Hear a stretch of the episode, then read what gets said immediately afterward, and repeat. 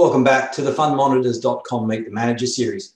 Today I'm joined by Rob Hay, the Head of Distribution and Investor Relations at Collins Street Asset Management.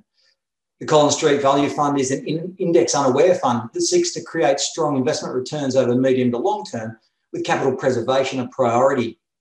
The fund has performed very strongly versus the ASX 200 total return index, outperforming by over 7% per annum since inception. Rob, thanks for joining me. Thanks, Damon. Thanks for having me along. Rob, despite the end of JobKeeper and the odd snap uh, COVID lockdown, consumer sentiment and business activity are up and unemployment is falling. Uh, how do you think this plays out for interest rates going forward? And, and are the Reserve Bank estimates too cautious regarding interest rates? Certainly been great to see an uptick in economic recovery uh, across the board in Australia. Certainly with Victoria opening back up and border restrictions easing around the country. We've seen a lot more travel, an uptick in consumer confidence, as you rightly point out. And naturally, this should be a very strong tailwind for spending and for economic growth moving forward. In terms of what this all means for interest rates, like the question, like the answer to most things, Damon, I suspect, is that it depends. We've certainly seen a lot of stimulus being thrown around, but the sequencing and timing of a range of government spending on infrastructure, infrastructure projects in particular will be key in seeing how this inflation thematic plays out here in Australia. Naturally, with infrastructure projects, when they begin, there's a lot of white collar labour that goes into it, project management, design, and the like. And it's not until construction really begins that you see that enormous multiplier effect on the economy, wage inflation start to creep in, and the like. So, certainly, the sequencing and timing of that will be important. Alongside that, low interest rates are certainly a boon for investors, people looking to expand their property portfolio, their small business, even for large corporates to engage in various forms of activity, be it mergers and acquisitions and the like. What will be really key to understanding this and how it plays out, though, is the environment we're in from a credit perspective. The banks have all come off the back of a large Royal Commission, where responsible lending standards in particular have been subject to a great deal of scrutiny and focus. So, yes, we do have low interest rates, but if the ability to access that credit for a large section of the population or the business community in particular, especially those who perhaps were wiped out or severely impacted by COVID and don't meet the usual credit metrics that banks might like to see, then we could see that not having the same tailwind effect as what we may have done historically. My gut feel, uh, putting all of this together, is that it is a little bit optimistic to expect interest rates to stay where they are throughout until 2024. But as I say, there's a lot of balls in the air to be juggled, and time will tell. Well, commentators on markets uh, now have been talking for a while about the rotation to value, and uh, Collins Street's a value manager. Um, but clearly, um, based on your performance, you've done very well across both what would be traditionally known as value and growth cycles. Um, can you tell us a bit about how your approach differs from the sort of standard old ideal of buying companies worth a dollar trading at 50 cents? Well, certainly, Damon, where we can find those ideas worth a dollar trading at 50 cents, we're very interested to find those and to take a position in them. But I think a large part of our difference is in our investment mandate. At the Collins Street Value Fund, we focus on absolute value and absolute returns. So just because something is trading cheap relative to the market as a whole doesn't necessarily mean it will be cheap for our metrics. As the old saying goes, you can't eat relative returns. And so for us, capital preservation has to come first.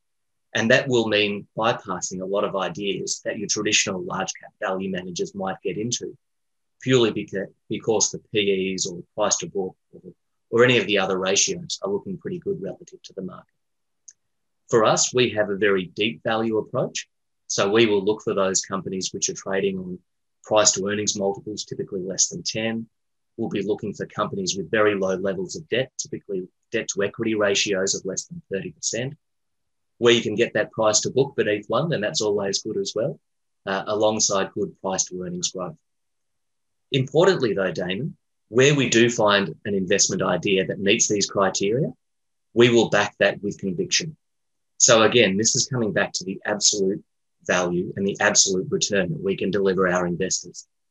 If we find a compelling idea, we're quite happy to back it with up to 10% positions in the Collins Street Value Fund, regardless of where it might sit in the overall index. So very deep value, very contrarian, and very high conviction in how we go about building up these positions. Rob, uh, how have you gone in those sorts of situations where we've seen those those major sort of rotations? Has the fund followed that sort of value ideal, or as you've said, in an absolute return sense, have you tended to buck the trend and and and do well relative to value, but also relative to where growth's doing well? Fundamentally, we look at businesses that we like to buy. We don't necessarily focus on particular sectors or cycles or those sorts of things uh, across the share market. We will look for good quality businesses which have the balance sheet and the management to withstand whatever the business cycle might throw up at them. Uh, so, to that end, we will have some very unique and interesting positions in the portfolio. We have roughly 15% of the fund sitting in ASX listed uranium stocks at the moment. We've also taken positions in very unique sectors of the market, such as National Tyre and Wheel, which focus on specialised tyre distribution throughout Australia, and also companies which we're also a substantial shareholder in, in the, in the of full disclosure, that have been sold off quite aggressively by the market, such as Retail Food Group. And you can put forward an argument that RFG is a cyclical type play in that a lot of their um, a lot of their restaurants, consumer products, and the like are leveraged to shopping centres reopening, foot traffic going through malls, and those sorts of things. But there are other catalysts into those stocks which make them attractive for us and give us the entry point that we like. Because, Damon, it's very important for us as fund managers to separate out a really great business from a business that we're prepared to pay for. Uh, price is what you pay, value is what you get, and you have to be very, very selective. Absolutely. Um, I think, you know, looking at, at that entry point, um, I think our watchers and listeners would be interested to understand how, how does your process identify businesses trading at um, a discount to intrinsic value? Uh, what are some of the key points that you look at when you're assessing stock? Yeah, so when we look at companies, coming back to those key metrics before, we will filter our investment universe based on our own in house proprietary tools. And we will focus on price to earnings ratios, again, typically less than 10%, but not a hard rule. Your debt to equities uh, of less than 30%, robust price to book, earnings per share growth, those types of things. What is also very important for us, Dane, is that we have a company which has got a great entry point and is actually trading well beneath our valuation and our assessment of intrinsic value. We're all human.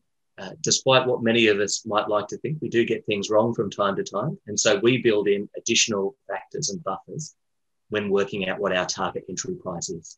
And typically, we will reduce things back by a further 40% to make sure that we have a very, very strong entry point and a very large margin of safety when we're taking on board those positions. What we do when we go through and re- review the output of our quantitative measures is marry this up against any price sensitive ASX announcements that come out and look for a catalyst which has caused one of these stocks to be oversold substantially by the market. So if we come back to Retail Food Group, they've been sold off substantially due to ACCC action against the company based on the conduct of former management and the relationships that they had with their franchisees. That caused, as I say, the stock to be oversold substantially and for us, that presented a, an opportunity to do some deep due diligence to understand if this stock is genuinely cheap for a reason and if it is something that we should be wary of, or if perhaps emotion and sentiment have driven this stock down to a point where it is very uncomfortable for a lot of people to hold and perhaps not on a lot of other investors' radars for research. And it's where that peak discomfort lies that we can find opportunity and do research into stocks that others aren't looking at and then back them with conviction. Now, naturally, Damon, this means we can't be all things to all people. And in our portfolio, we will typically only have eight to 20 positions, which represent our absolute best idea. And where we can't find anything that meets our strict criteria, we'll hold cash. Because again, for us, it's about finding that absolute return rather than something relative to the market. Rob, as always, great to talk to you. Uh, thanks for joining me today and good luck in 2021. Good luck, Damon. All the best to you and the team at AFM.